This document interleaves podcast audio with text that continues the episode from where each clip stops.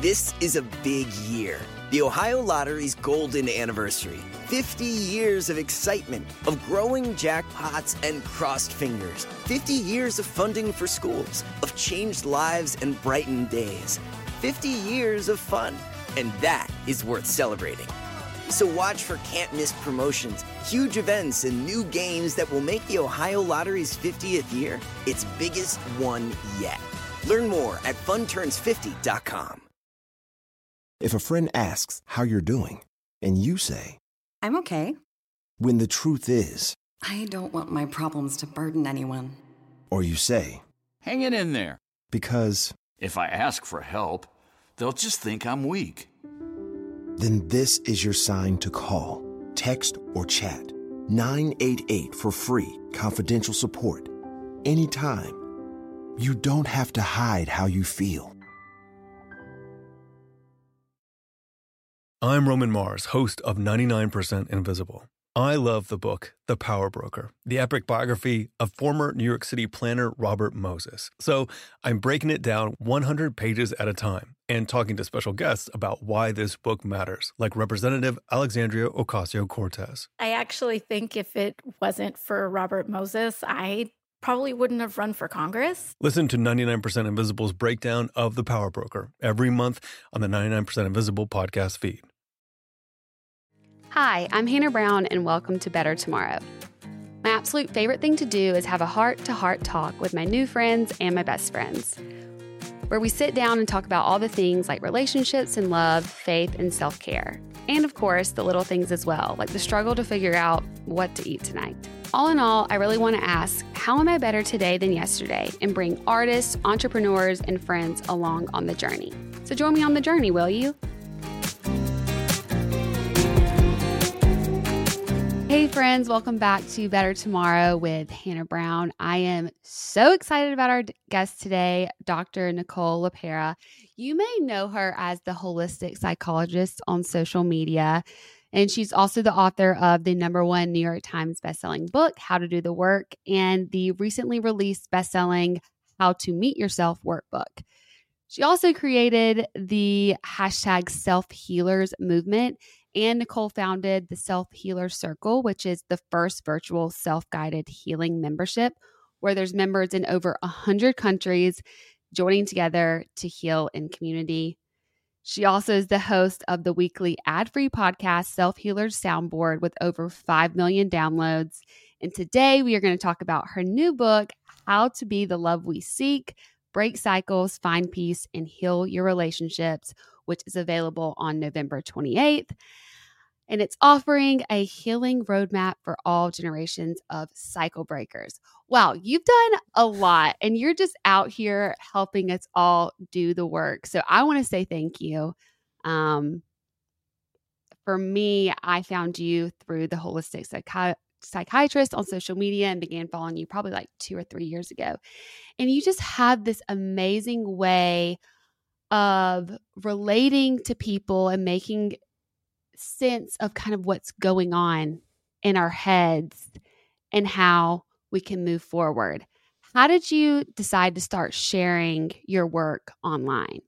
Well, thank you, um, Hannah, for having me on here. Thank you for your beautiful community for giving a listen.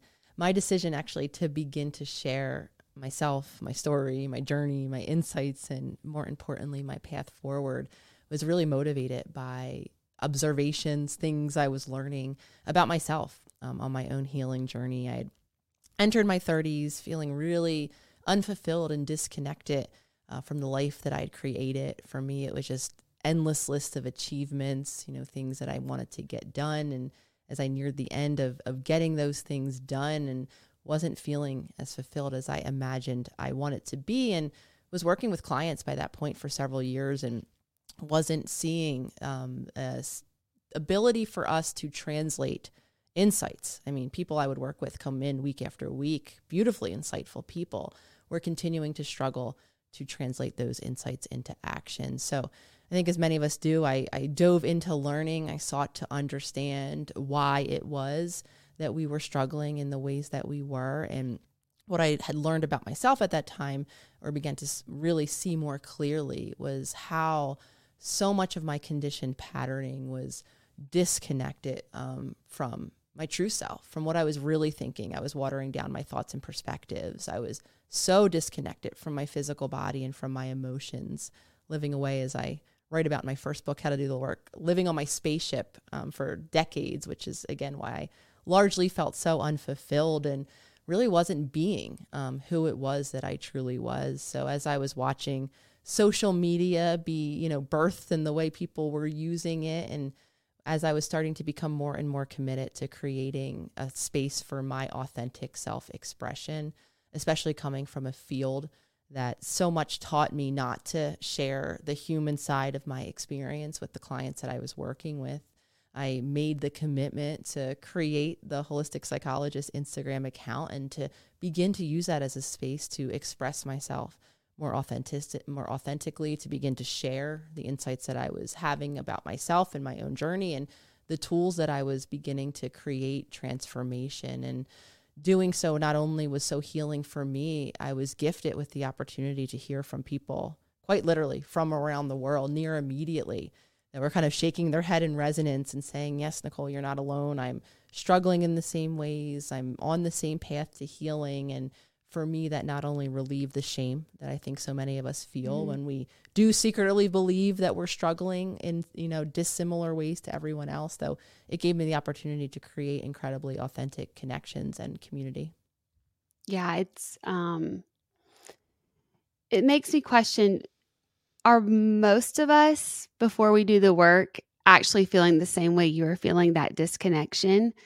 Would you say from what you found working with other people I think uh, the large majority of us um, in adulthood are feeling really uh, disconnected from ourselves, from our relationships, some of us from the entire world around us. And that really is an artifact um, of our early childhood experiences, of the lack of safety and consistent security that you know very few of us have had and oftentimes you know raised by very well intentioned caregivers who if we just look back you know, across generations of time who didn't have these conversations and this information and so I've kind of been on this journey myself. Um I'm like I'm using this as like my own please help me, Dr. Nicole.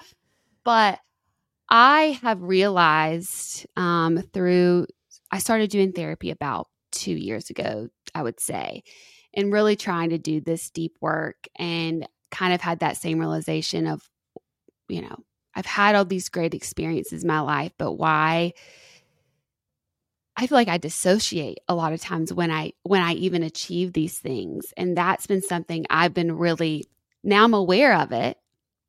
And I am aware of some of these patterns that I do to disconnect and people ask me how I've achieved these certain things and I'm like, wow, I, I honestly don't know. I feel like I just I focused in on that one thing and dissociated everything else around me and that's how I I go through. So I'm at least aware of this and accepting that. But it's like how do you get to the other side? And I I'm in the place where it's like it feels like it can get a little worse before it gets better. Do you find that to get to be true? And what are where is the hope in the next step after becoming aware? Because becoming aware kind of it kind of sucks, oh, right?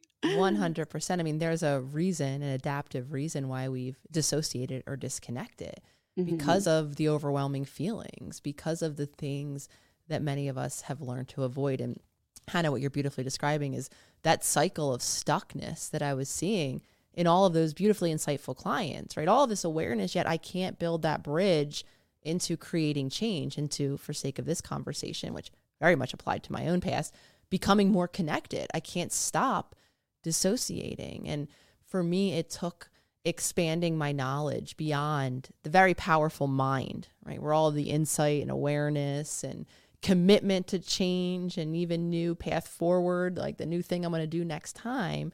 And really understanding that such a powerful influence on our ability to actually make new choices to become more connected, as you and I are, you know, needed to do, is based in our body's ability. Mm. right? Creating safety and security in our nervous system where we can actually begin to turn our presence to the uncomfortable, overwhelming, crappy feelings that we've been avoiding for so long. So I'm really happy you've you've given language to this because I think when we make the commitment to heal, right, whether or not it's because our life imploded or exploded, we've hit bottom, or for whatever reason, I think some of us do set up an expectation that, oh, okay, things will just begin to feel better now. And the reality, especially if the awareness, here's where the hope comes, I will always break change down into two simplified steps becoming aware or conscious of what's going on now. What are the habits and patterns that have created your current experience? So for you and I, dissociation, disconnection. That's what we're becoming aware of. So, not to shame ourselves, our nervous system was operating beautifully. There was a time and a space where we were completely overwhelmed with what was going on in our bodies. So, disconnecting from it, becoming hyper focused on the next thing to do or achieve was our safety. So we don't want to shame that beautiful conscious awareness. We want to celebrate the fact that I'm seeing clearly what has created my current circumstances so that I can then take that next step, which is begin to make new choices that, in my opinion, will need to be embodied choices or practices, ways I learn now to create safety in my body, to shift and focus my attention from this more hyper focused on the next thing to do to a more grounded experience in my body in this moment.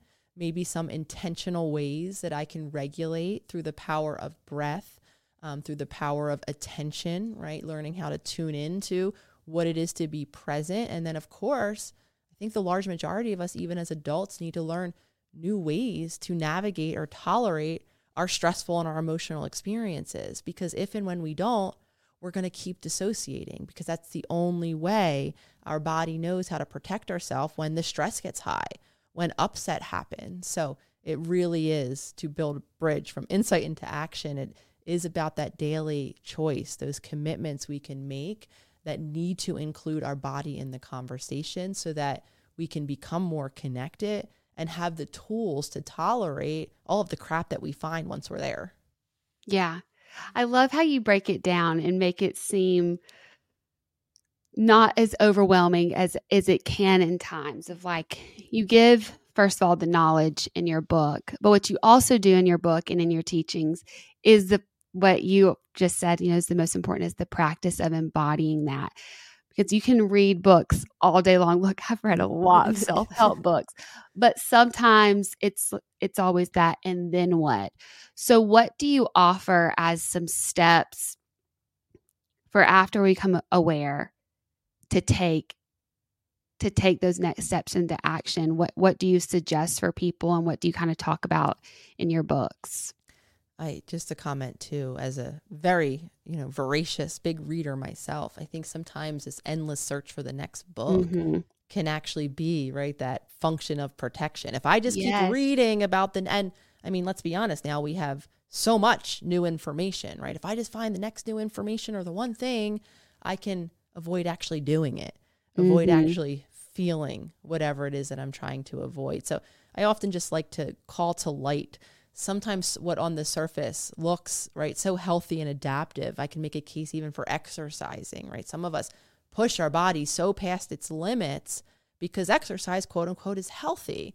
And in reality right that's just another form of that disconnection. So becoming conscious um, really breaking it down means to first become aware of all of the different places your attention is in any given moment I'm lost in thoughts, whether it's about yesterday, tomorrow, whatever. I'm focused maybe on the external environment. Where's the next threat? What does someone else need? Or again, if you're like me, I'm kind of blank in mind. I'm just a million miles away, glazed over on my spaceship, as I call it. And what if you have all those circling at one time? I yeah. feel like sometimes so we, people ask me. We celebrate like, and notice, yeah. and that's beautiful. I mean, the fact that you and that is common all mm-hmm. of those are very different ways that we and our bodies have learned to protect whether it's again even sometimes you know oh well, i'm focused on my next achievement and all of the different to-do list things that i have to do so i think i'm thinking adaptively you know well that's when i feel for me, when I feel like I'm doing well, is when I'm in a very a a, a space or an experience where like you have to be just like in survival. Like that is when I feel my most at peace. I appreciate you so honestly sharing that, Hannah, and that's I, quite common. I mean, mm-hmm. for me, um, coming from a very chronically stressed out environment, I grew up in a city with loud noises outside of my home. Within my home, there was a lot of health related issues, so a lot of high stress. And you would have heard me well into my 30s proclaim that, oh, I'm a city girl. I need the noise. I need the stimulation. Meanwhile, I was locked and loaded on achievement after achievement. I couldn't get enough letters after my name, right? I was always doing something. So much like you, that was of resonance with me. That stress really mirrored the stress that I'd become familiar with or my mm-hmm. body has become familiar with because our bodies are are illogical in some senses, which our nervous system doesn't like change. While we can change and create incredible change, we don't like it. We like the familiarity of how we're used to feeling, what we're used to doing, what we're used to thinking. So even if logically you're like, I need a break, I'm like, I need a break. The city is loud, right? I just want a moment mm-hmm. of silence, which I even would say. I just want peace and quiet and like like security and calmness and throw my hippie peace sign up. Though in reality, any movement into that new space especially if we become locked in that survival driven go, go, go, right? Endlessly distracted, endlessly stimulated, which feels like flow. That safety, that stopping, that stillness, even though logically it's what we want, maybe what we have been told that's healthy for us, we don't maybe even necessarily even want it, but it's, you know, a healthy thing to do, our nervous system will register that as stress because within that un- unknown is uncertainty, is a possible threat that I'm not used to dealing with, that I haven't become habituated to. So, very similar to you, I, I kept myself busy in those moments of stillness. My mind would race, uh, reflecting the tension in my body, right? Mm-hmm. Because this is again like when. This, yeah when we begin to pay attention, right? Where are my thoughts? Okay, they're blank, they're racing, they're on the next thing to do when we begin to refocus now on our body, so unhooking it from wherever it is else that you're paying attention to, and if you begin to tune into three main areas I can offer as a suggestion for our bodies our heart rate, right? Is it calm? Is it even? Is it racing out of my chest? Can I barely even feel it again because I'm a million miles away? What about my breath, right? Is it calm and even and deep from my belly? Or is it he, am I heaving? Am I breathing so quickly? Or maybe I'm holding my breath. I'm not barely breathing at all, right? These are signs now of my body being in stress later too. The quickness, the holding of breath, muscles. What are my muscles doing, right? Am I at ease? Could I get up if I want to, you know, have enough energy? Or do I feel so, my muscles so flaccid, I couldn't possibly get off, up off the couch? Am I completely shut down? Or are my muscles so tense? I might be clenching. I mean, I was a huge jaw clencher. Some of us are in fist clenchers. My whole shoulders are up at my ears. So now, right when I'm tuning in, those moments where I'm proclaiming, I want peace and quiet, stillness, please, the reality of it is all the messages that my brain is getting from my body is how stressed out my body is. So, of course, stillness isn't going to feel safe. Of course, my mind and my thoughts are going to mirror the stressful feelings in my body. I'm going to race with what I need to do next. If there's someone near me, I might call to mind an issue that I haven't brought up or see a look on their face that now I want to agitate my interpersonal relationship with to return to the familiarity of my stress cycle.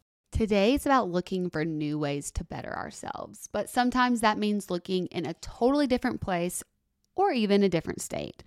In South Dakota, travel is transformative. It's good for the soul. It's the kind of place to just let go, to escape from routine and predictability of life, to put down the phone and pick up a sense of adventure and to see the world a little bit differently, as in not through our screen, Life in South Dakota is about unplugging from it all and connecting with the world around you. It's about being open to real surprises and treating your senses to a real, raw, natural beauty that doesn't need a filter. Whether you're exploring the mountains and trees of the Black Hills, hiking through the Badlands, navigating the wild towns, or camping under the stars, South Dakota is the place to get a little lost and find yourself along the way. See why there's so much South Dakota, so little time at travelsouthdakota.com. There have been many times in my life where I really thought I could trust my gut, but I definitely shouldn't have.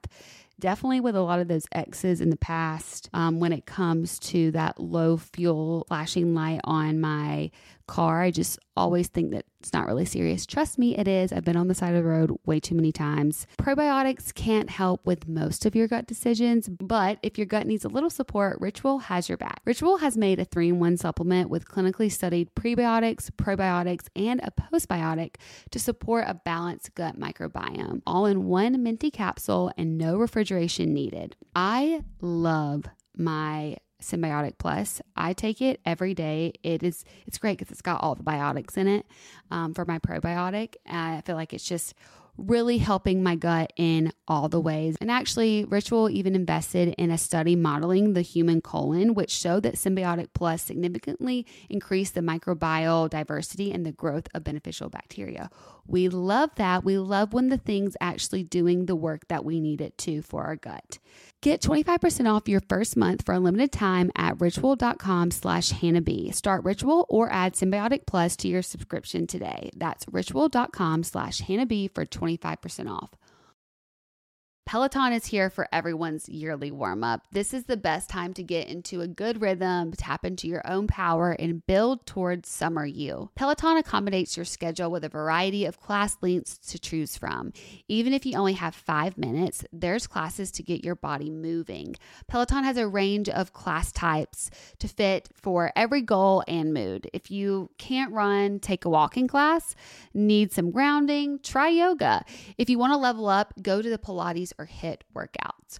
Move at your own pace. Peloton makes the process easier with personalized recommendations and guided programs that take the guesswork out of working out so you can just jump right in, keeping your fitness journey fresh every day. Whether you prefer to run outdoors, row or ride at home, or strength train at the gym, Peloton has something for you. I love Peloton. I feel like Peloton was what really helped me stay consistent um, with moving my body the past few years when sometimes um, whether it was a pandemic or an injury or health stuff going on that sometimes would limit the way that I would normally like routinely work out, that I was moving my body a little bit every day and also diversifying depending on what my needs were at the time. There was a lot of time where I couldn't have this super high intensity workout and just needed some help of how can I move my body with what I have right now, maybe the limitations I have. I feel like Peloton just has something for everyone um, at any level and at any time and season in your life. Get a head start on summer with Peloton at onepeloton.com. What do you suggest for like those small ways? Is it just taking a few minutes to to try to learn how to breathe correctly, to to learn how to scan. Um, what do you suggest?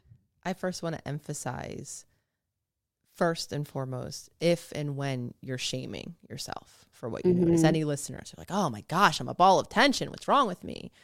Right? Give yourself self the gift and the opportunity to refocus that attention away from that shameful voice right? Understand. And this is why I always talk about this awareness piece before I talk about the action piece, because your body has beautifully adapted. It's doing exactly what it needed to do at one moment. And you're still living, right, in the byproduct of that. And having awareness is the only way you're going to give yourself that opportunity to begin to make these new choices. So it really, truly is something worthy of celebration and not continued shaming, especially because so many of us have that internal shaming mm-hmm. voice. Mm-hmm. We don't see that we're not where we want to be. Maybe we have been committed to this journey for quite some time and we're not feeling right the difference yet and that can just continue to fuel that voice. So the greatest gift and the most power we have is we cannot delete the voice. It is there. I think and this is another expectation I think, oh, I became aware of it, it'll go away immediately. No, it won't. These are neurobiological pathways. I talk about this in, in the new book, right? These are wired into us for now. The most empowering choice we can make, though, is removing our focus from attention. Not the second we notice ourselves going down that shame cycle, refocusing our attention somewhere, anywhere else, back on the body, like we just talked mm. about. And then I would 100% not only suggest, emphasize the importance of building in small, consistent, manageable, what I call daily promises or those intentions, new practices.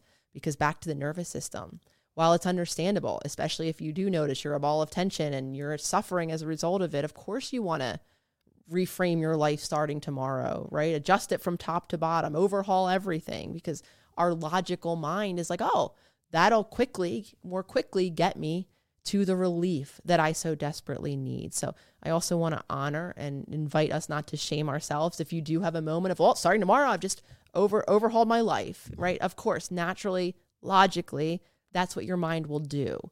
Though working with the nervous system, who's going to be stressed, the further you go out of those familiar habits, resistance will come. You'll start to shame yourself in your mind, tell yourself it's not working, or more so, you'll start to be more attentive to all of the overwhelming feelings in your body and you won't have the tools to navigate it. So before long, you will be right back in those old habitual patterns because that's the only way you know how to keep yourself safe. So in my membership self healer circle we have a concept every month whatever course we're working on there's a practice that's broken down into what i call a small daily promise the most small manageable way whether it's through intentional breathing if you did notice when you checked in with your breathing that it was you're holding your breath or it was really quick right learning how to breathe calmly and deeply from your belly might mean taking five deep belly breaths maybe even laying down because i know for me my breath went hand in hand with all of the tension in my muscles in my midsection. I actually couldn't get a deep belly breath out of me unless I was laying down and it was a very forced experience because I had so much tension. My shoulders were so hunched over, I couldn't do it. So mm. that five deep belly breaths could be a start for the breathing. If you're tuning into your muscles and you're like, gosh, I'm tense everywhere, it might be slow, gentle stretching, five minutes. I built in a, I would I'm a big fan of, I don't know, YouTube. I love YouTube University, as I call it. And someone called Yoga with Adriene. I cannot recommend her more. It was the most approachable, small, 10 to 15, sometimes minute practices for like truly beginners in yoga based stretching. Of course, yoga might not be the way you go. It might just be bending over, touching your toes, or, you know, uh, turning your midsection if you have a lot of tension like I do around your trunk area. And it can be as small as a couple minutes or other versions of movement, right? Instead of park a little farther away if you drive to work and walk a little bit more, right? So if you're noticing the tension in your muscles, you can intentionally begin to release it through movement, through stretching. So again, small though practices is what we're talking about because the farther out of that familiar zone we go, the more we're going to stress our body out and increase the likelihood that we're right back in those old habits. You know, I I love that and I think it just gives people a little bit more peace to know that it's manageable steps that you can add into your day. And like you said of course you want to change immediately but to have that real change it's got to start slow and be consistent. I want to talk about how you focus a lot on relationships in this next book, but it kind of goes into what we are, are talking about because a lot of relate like I said, we both said we both like to read, and I read a lot of relationship books. And in some form or fashion, they usually say that to heal your relationship, we must change ourselves to better meet the other person in the relationship's needs and vice versa. But you challenge that what is why do you challenge that theory and what do you offer in um that might be a, a different way to approach this i think well let's start first and foremost with the way we learn how to relate to others or the way we relate to others is ultimately the way we've learned to relate to ourselves and others in our earliest relationships. Mm-hmm. And the large majority of us who didn't have that secure, consistent safety in our childhood have likely adapted or modified ourselves to continue to maintain those connections that we needed. We suppressed our, our thoughts, our perspectives, much like I did. Some of us might suppress some of our feelings, if not all of our feelings. Maybe we were told, right? Don't be vulnerable, don't be weak, don't cry. Anger has no place in this home. Um, for a lot more of us, it's our actual self expression where our natural gifts and talents, we might not have had parents who, again, very well intentionally projected themselves onto us because we look similar, because we act similar. They're not curious about who we actually are. Or maybe they, for a very well intentioned financial purposes, right? We're looking to our future and we're like, oh no, you can't be or express that, or that's not your actual skill, or that won't translate to work later in life, or for whatever reason, we learned to modify ourselves. And then we learned and took on what I call in the book conditioned selves or particular ways that we've learned to show up in our relationships to maintain those connections, right? Whether we're the caretaker of someone, or I very much relate to what I call the overachiever conditioned self archetype, the person who has no wants, no needs in a relationship. I'm just, I'm here, I'm fine, I'm always just focused on achievement. And then we find ourselves into the similar dynamics with particular other people, which often, again, is more of a representation of these adaptations where when we don't feel good, as I didn't for many relationships, my number one complaint would always be at some point down the relationship line, I would begin to voice, I don't feel emotionally connected. And of course, I would attribute the problem to you, whoever the partner was at the time. You're not meeting my emotional needs. You're not connecting with me in the way that I want. This isn't working out. And inevitably, the relationship would end. And I would continue on to look for a more perfect partner who could emotionally connect with me, right? So I'm in some way lodging complaints, asking them to modify, you just be different to meet my emotional needs. Not only was I continuing to ask, right, for someone else to possibly change or be someone who they weren't, much like they might have had to be in childhood, I came to realize the role I was playing in that state of emotional disconnection, like you and I have been talking about. If I'm disconnected, a million miles away on my spaceship, if I'm priding myself almost in being a person who doesn't have needs, because having needs and expressing that type of vulnerability when I didn't have that consistent experience emotionally in my childhood is so unfamiliar, so threatening if I were to show or express what I'm truly thinking or feeling, that's just too overwhelming. So, of course, I was not emotionally connected because the reality of it was I wasn't emotionally connected to me.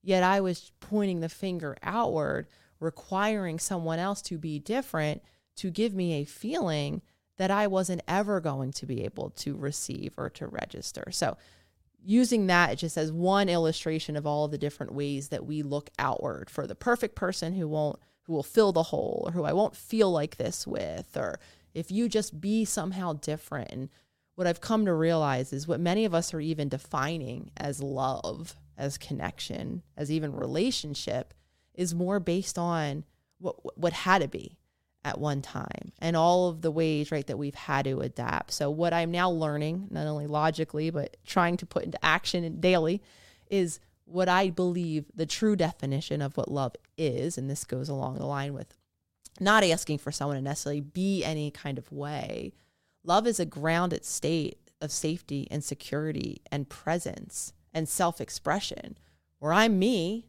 right? And I allow you the safety and the security to be you. I'm curious about your differing perspectives, your different emotions, right? Your different wants and needs. And doesn't mean to say that we don't communicate. It absolutely doesn't mean to say that we don't have moments of conflict or disagreement where we need to negotiate. That's absolutely part of a relationship. Though that, in my opinion, is different than the tactic most of us take, where we say, be different so I can feel different. Mm.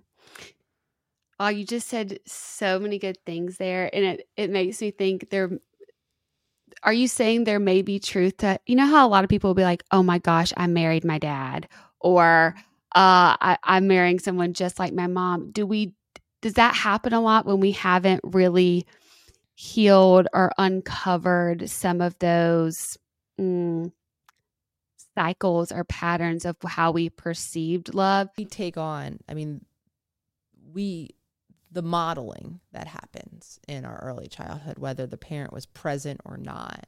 I mean, we are we're taking that on. So mm-hmm. I think, you know, again, to really globalize it, I think there's so many ways we become a particular or we take on attributes of a particular parent based on what was modeled to us, what they said or did around us and we saw, right? Because that's going to be more impactful than what they said to do. Don't do as I do, even. We're going to do as, as they do because we're going to see and what we experienced within their relationship. Again, even in parents that have physically left the relationship or have left the home. So I think, yes, we do take on this is the concept of, of the book, is these conditioned selves are born out of those earliest relationships. And a lot of times they then mirror. We wake up as an adult and we're like, oh my God, not only did I become my mom, dad, or whomever, I'm now dating or married to, right? My mom, dad, or whomever. I mean, there is that because it goes back to that concept of the familiar, the familiar cycles, the familiar dynamics. The subtitle of my book is even break cycles, mm-hmm. because again, I want to continue to, to de-shame, not only demystify, but de-shame. If you are listening, you're like, oh gosh, I am my parent or I'm with my parent.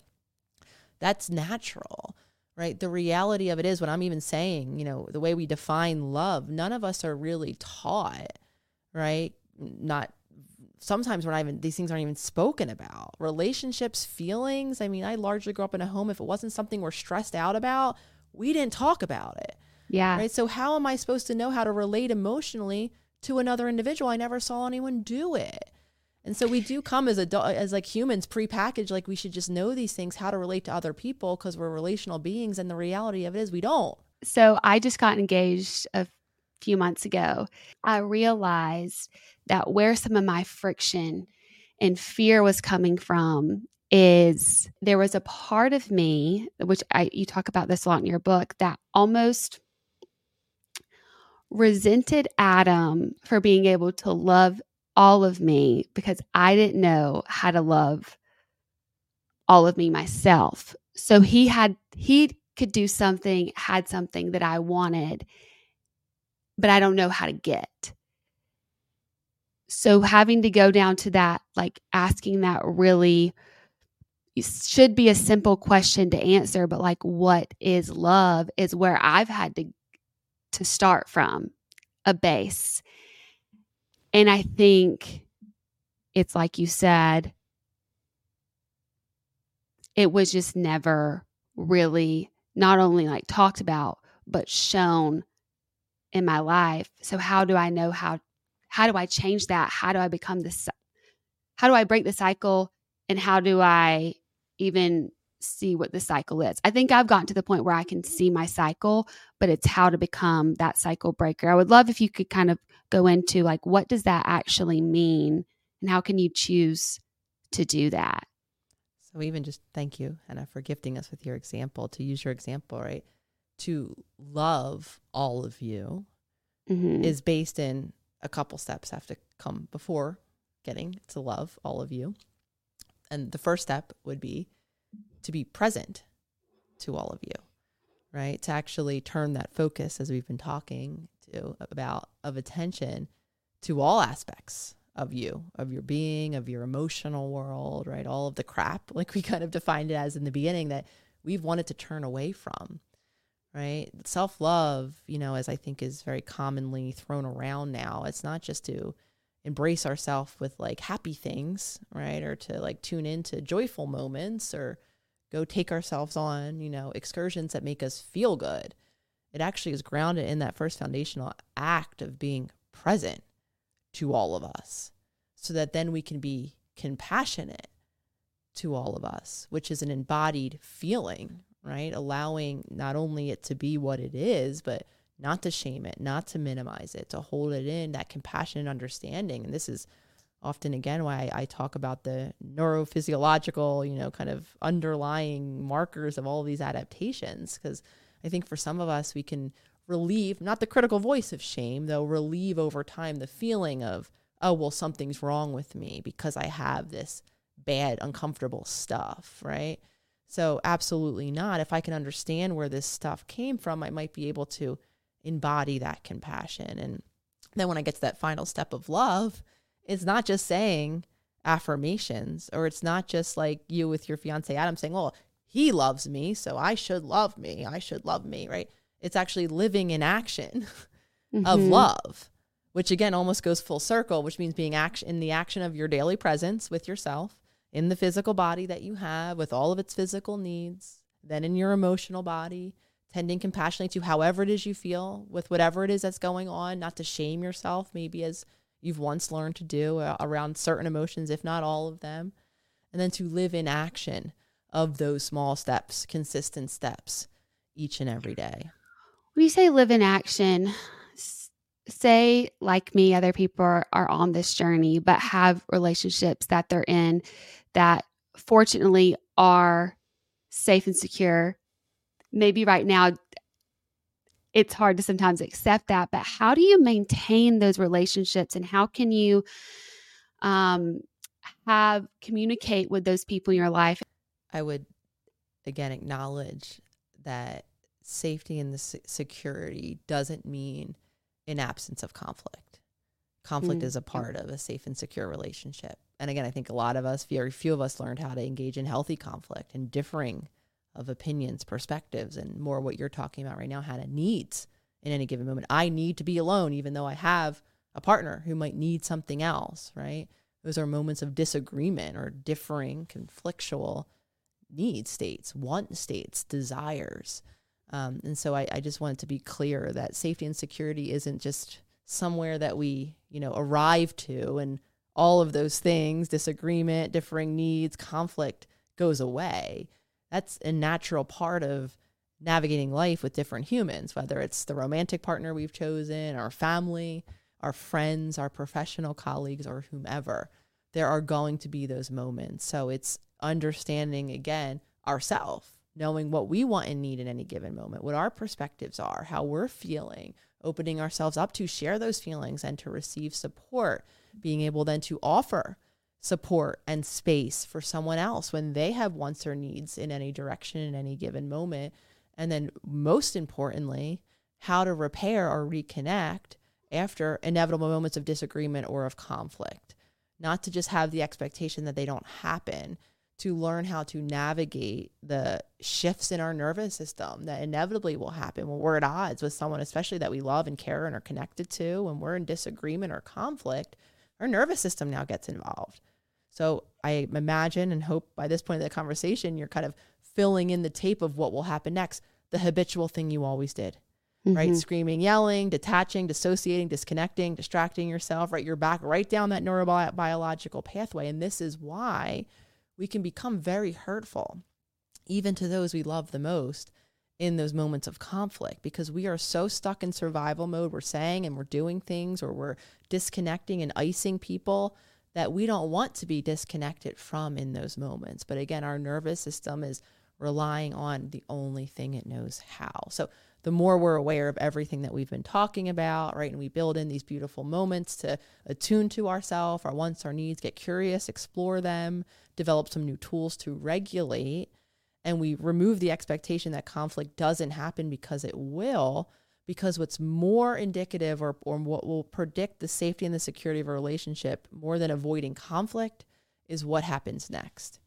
Can you remain or return to a grounded state of presence, grounded in your own perspective about whatever it is that happened? And then, most importantly, open and curious to hearing someone else's, right? Your partner, your loved one, your family. And can you come together then afterward and have those moments of reconnection? So sometimes that means on our journey, we do want space right? Can I tolerate taking the space that I want and need, communicating when I want and need space? Am I around relationships that can tolerate that? Can I tolerate people taking space for me or having different needs in a given moment and our life looking different or us doing separate things? And those just come so readily off the bat because those are things that I very much struggled with. Space mm-hmm. brought me right back to childhood where my mom wasn't speaking to me, where it meant I did something wrong or I disappointed so having a partner request space, I was never going to be the one to request space because I never thought I needed it.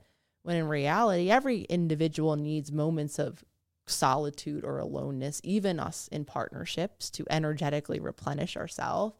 Anytime someone else would suggest space, I was I would go right back into fear. Well, space means the relationship's over. You don't love me. Something bad's happening. You're mad at me and everything in between.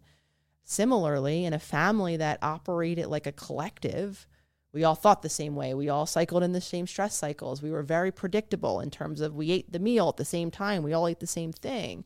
I really have had to learn how to carve out differing needs in a in a given moment. I might need to rest and my partner might want to go for a walk and that's okay.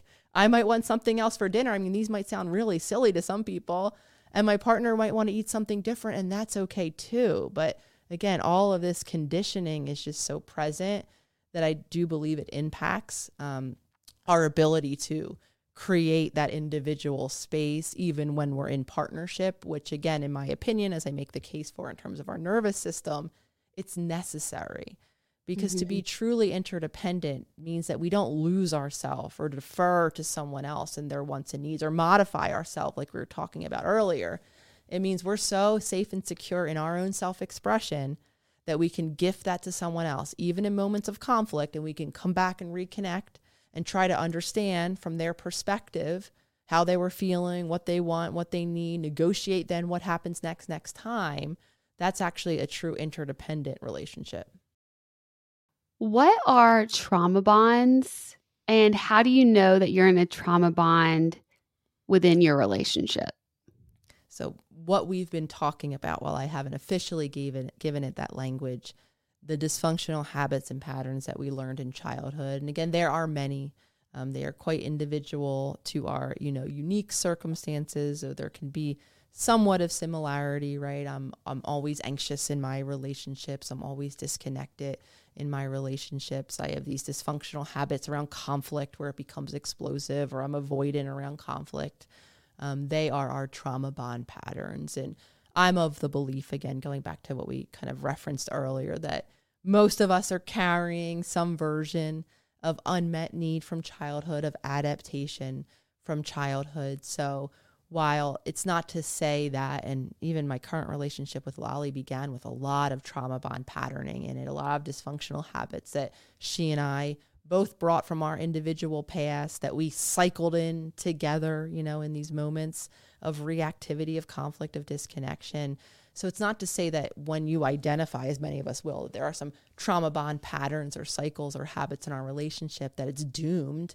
Absolutely not. Again, going back to that awareness and that action, that just means that we have now new habits that we can become aware of, or old patterns, I should say, first, that we become aware of. And then some new habits that we can begin to create. And again, if we continue to keep, because I think so naturally when we decide, oh my gosh, there's some trauma bond patterning or some cycles of dysfunctional cycles that are happening in whatever relationship with it, my romantic partner, my my mom, my dad, my family member, my friend, whoever it is, very natural to say, okay, well, this is what I need you to do different so that this pattern stops.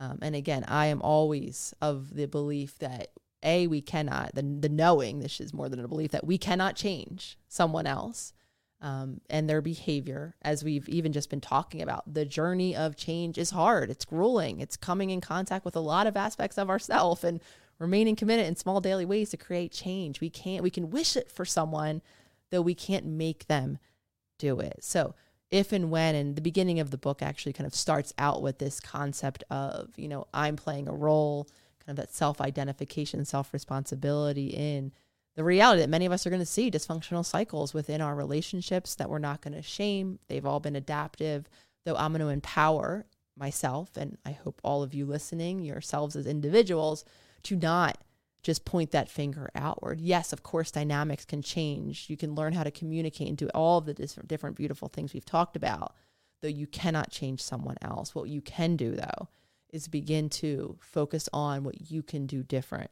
to begin to break some of these patterns in your own life by again becoming conscious of what they are and by remaining committed, which likely will involve your body and your nervous system and teaching yourself how to tolerate moments of discomfort, disagreement, and all of the different things that I think are often part of these dysfunctional cycles.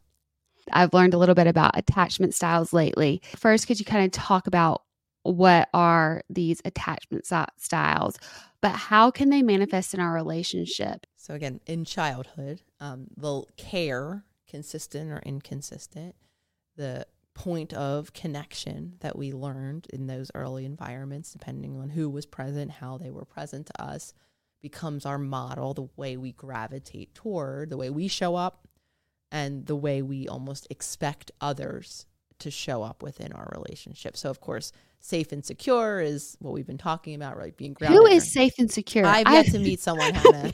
I'm waiting. I'm waiting for the day okay, where I good. meet that unicorn. I, I, we can all become it, though. That's important to mention yes. here. These are flexible. They're on a spectrum. Some people might even see themselves in more than one attachment style, maybe within different relationship types. We get to see certain aspects of this. So, again, as all things, in my opinion, at least, we're not kind of doomed to be one forever. We're often not just checking one box and not multiple. So, yet to meet a safe and secure, though we can all rewire everything we've been talking about and create that possibility.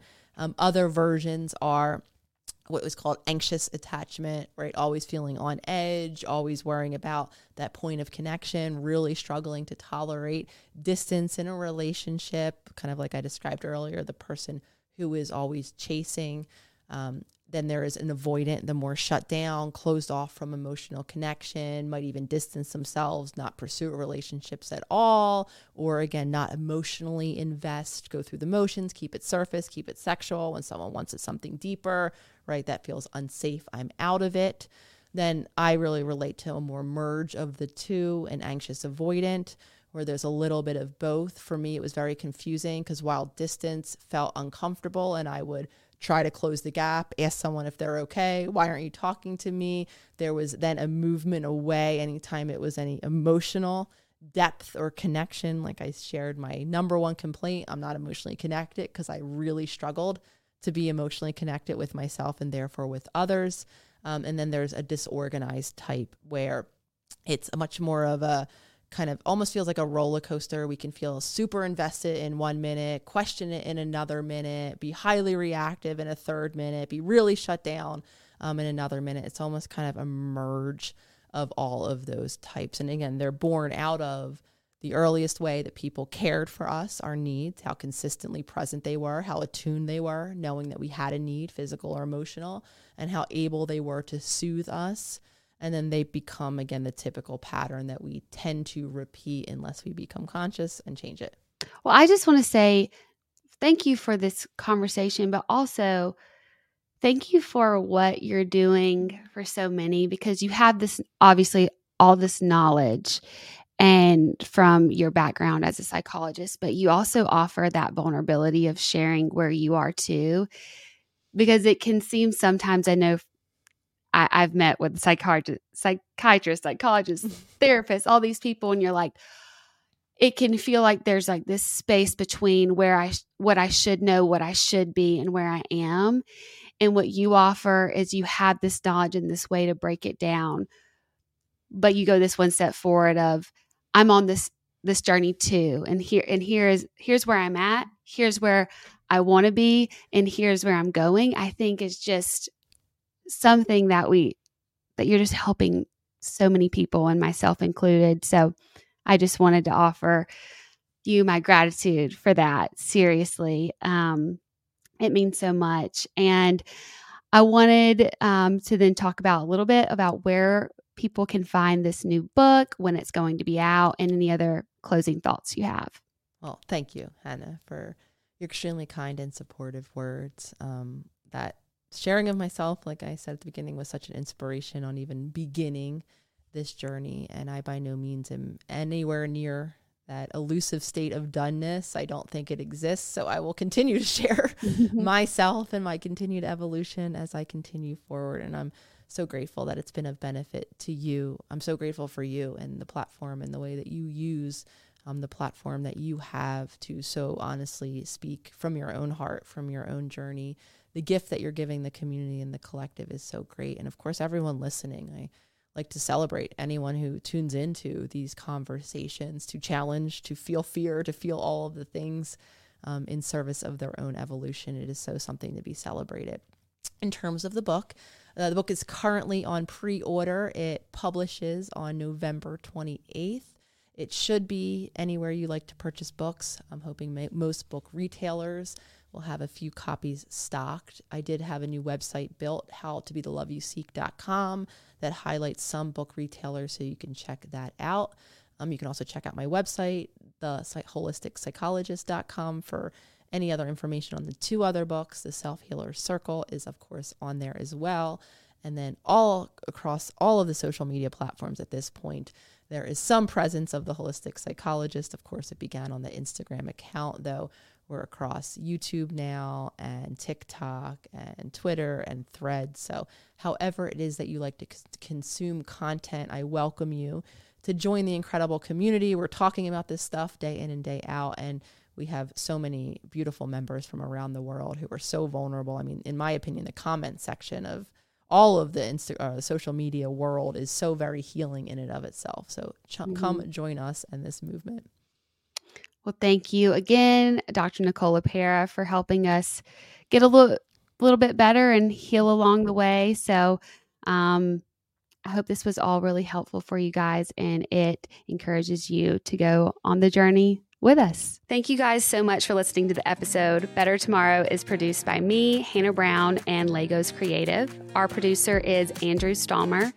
Our show is recorded, engineered, and edited by the Legos Creative team. Remember to follow Better Tomorrow wherever you get your podcast so you don't miss the next episode. And don't forget to rate and review us on Apple Podcasts. It really helps and shows your support. You can follow me on socials at Hannah Brown, and you can stay updated on all things Better Tomorrow on our Instagram at Better Tomorrow and our TikTok Better Tomorrow podcast.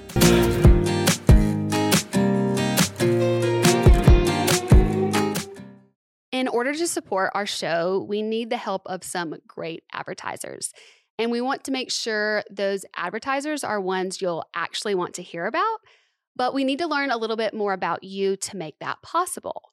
So go to podsurvey.com slash Hannah B and take a quick anonymous survey that will help us get to know you better.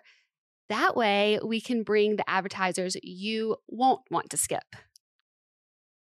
Once you've completed the quick survey, you can enter for a chance to win a $100 Amazon gift card. Terms and conditions apply. Again, that's podsurvey.com slash H-A-N-N-A-H-B. Thanks for your help.